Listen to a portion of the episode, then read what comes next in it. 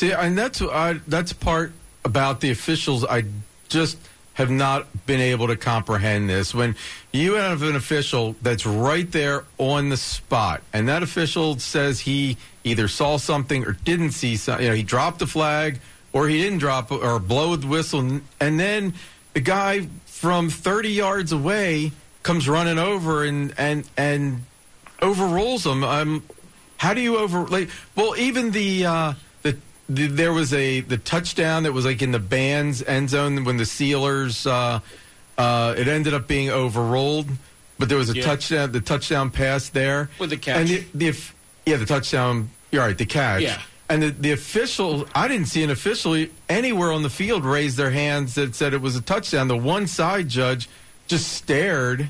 Nobody did Well, I- anything. I, mean, that's my end zone. I prefer in this situation that they call Yeah, that a goes to touchdown because it goes to review, and then it was. But then you sit there, and it's in the hands of the case of what really is a catch and what is not. But you're almost better having them call that a touchdown and then change. But I didn't see anybody even the other way. put their well, hands the, the up. one, the ref, the guy, Yeah. he was. He, the guy who called it a touchdown was actually way out of bounds. He was actually closer to the cheerleaders. The the ref had left the field, Left- and, and he's the one that called the- touchdown. Yeah, so he, the yeah, the ref, the side judge, just stared at the he pile and waited didn't for do the, he waited for the guy to come back from hanging out with the cheerleaders to make. Maybe he was staring at the cheer- Yeah. cheerleaders. I- yeah, don't that could happen. then. Hey, hey, Tony, when that play, when Tomlin challenged and he won the challenge, and well, then he was told that he couldn't challenge. Yeah, it was a non-challengeable play. I thought play. that was Harbaugh's was No, told. both of Both them were of non-challengeable. It was a non-challengeable with play Tom, down it was by contact. Gamesmanship. Tomlinson threw the flag out to stop play Yeah, so that they could sit there and talk it. Because at the same time, Harbaugh is telling him to get down and get on the ball. yes. Okay, that stop play that was gamesmanship. They had to figure out whether it was challengeable or not, and then when Harbaugh threw the flag out, that's when they say, "Well, if he can't challenge it, you can't." But we've decided this is what we're going to do. And they didn't say it was non-challengeable until the referees had run Yeah, off the field, yeah. gone into the booth, and then came out and said, "This isn't a challengeable call." Just because somebody in New York had to tell Right, them you the had to rule. tell 'em. They don't know the rules. It's almost Well, like they well- like go back. They need a lawyer again to say someone who just only knows rules because it's it's the way it's getting. to me, the, the the the officiating issues are grounded in a couple of things. Number one, the league, every owners meeting during the off season, they get their competition committee together and they decide we're going to improve the game and they're going to change the rules again.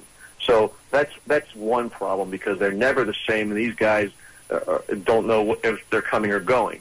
The other part of the problem, I think, is that the instant replay has become a cop out for them not to take charge and make calls on the field.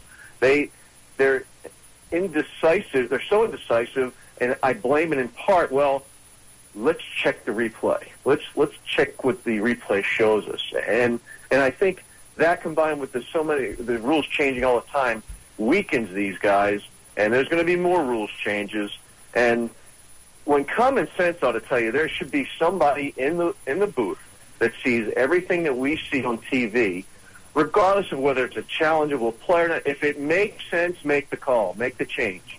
If it makes, even though Givens was down on contact according to the officials on the field, if it, if you could see on TV that he wasn't, and the side judge is chasing him down the down the sideline, it would make more sense because the whole world saw it to let that play stand and give the Ravens the ball 40 yards downfield.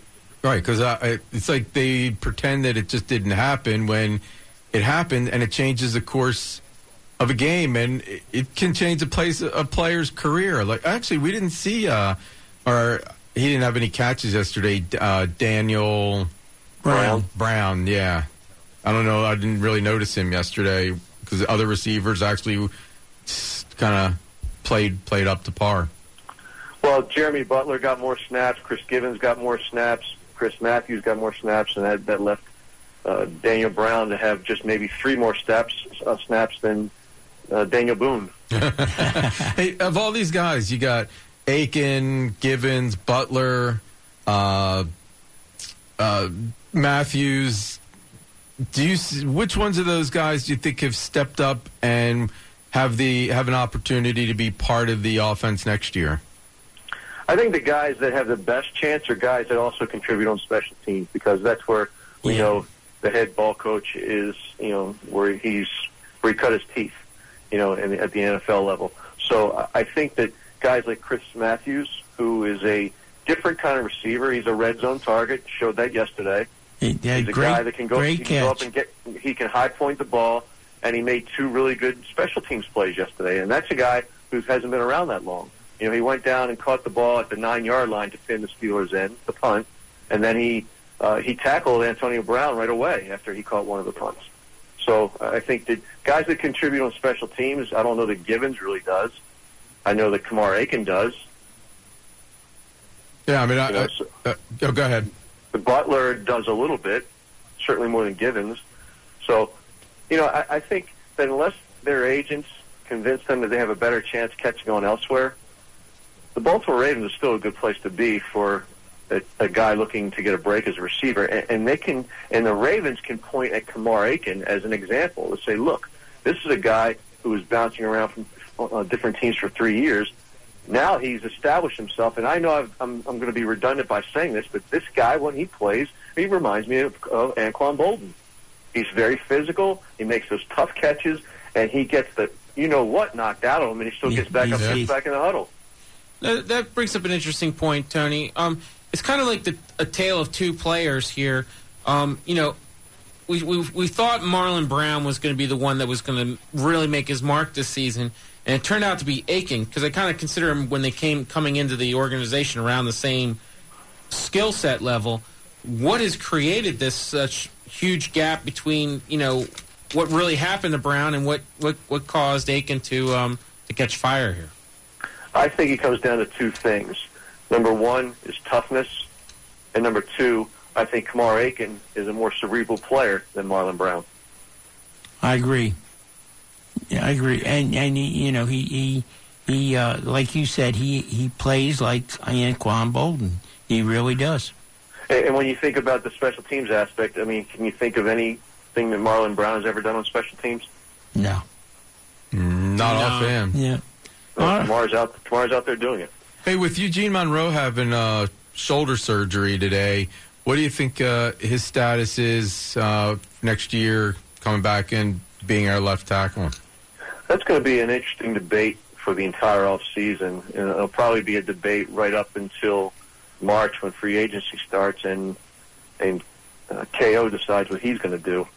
But uh, I think that they've invested so much in Eugene Monroe, they're going to want to get something out of that investment and get him back out there on the field. The shoulder surgery, and John Harbaugh talked about this during a presser today.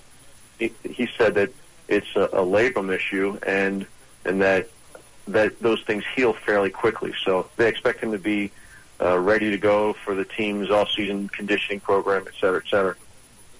What did he say? I thought in the press conference also, didn't he comment about Marlon Brown's injury? What, what is his injury? It's a, a back injury that they um, thought they could work through, but apparently they can't. I think that John made it clear that he's been a fan of Marlon Brown's, but at the same time, he's pretty much put Marlon on notice that you, you're going to have to step up in 2016, or your job's going to be given to somebody else. And I think if if John's saying that, putting a guy on notice publicly, uh, I, I think that Marlon Brown's probably seen his last uh, that snap as was- a Baltimore Raven. That was like Matt Elam, Yeah. you know, when Ozzie did it to Matt Elam. Uh, what what do you think about the? Uh,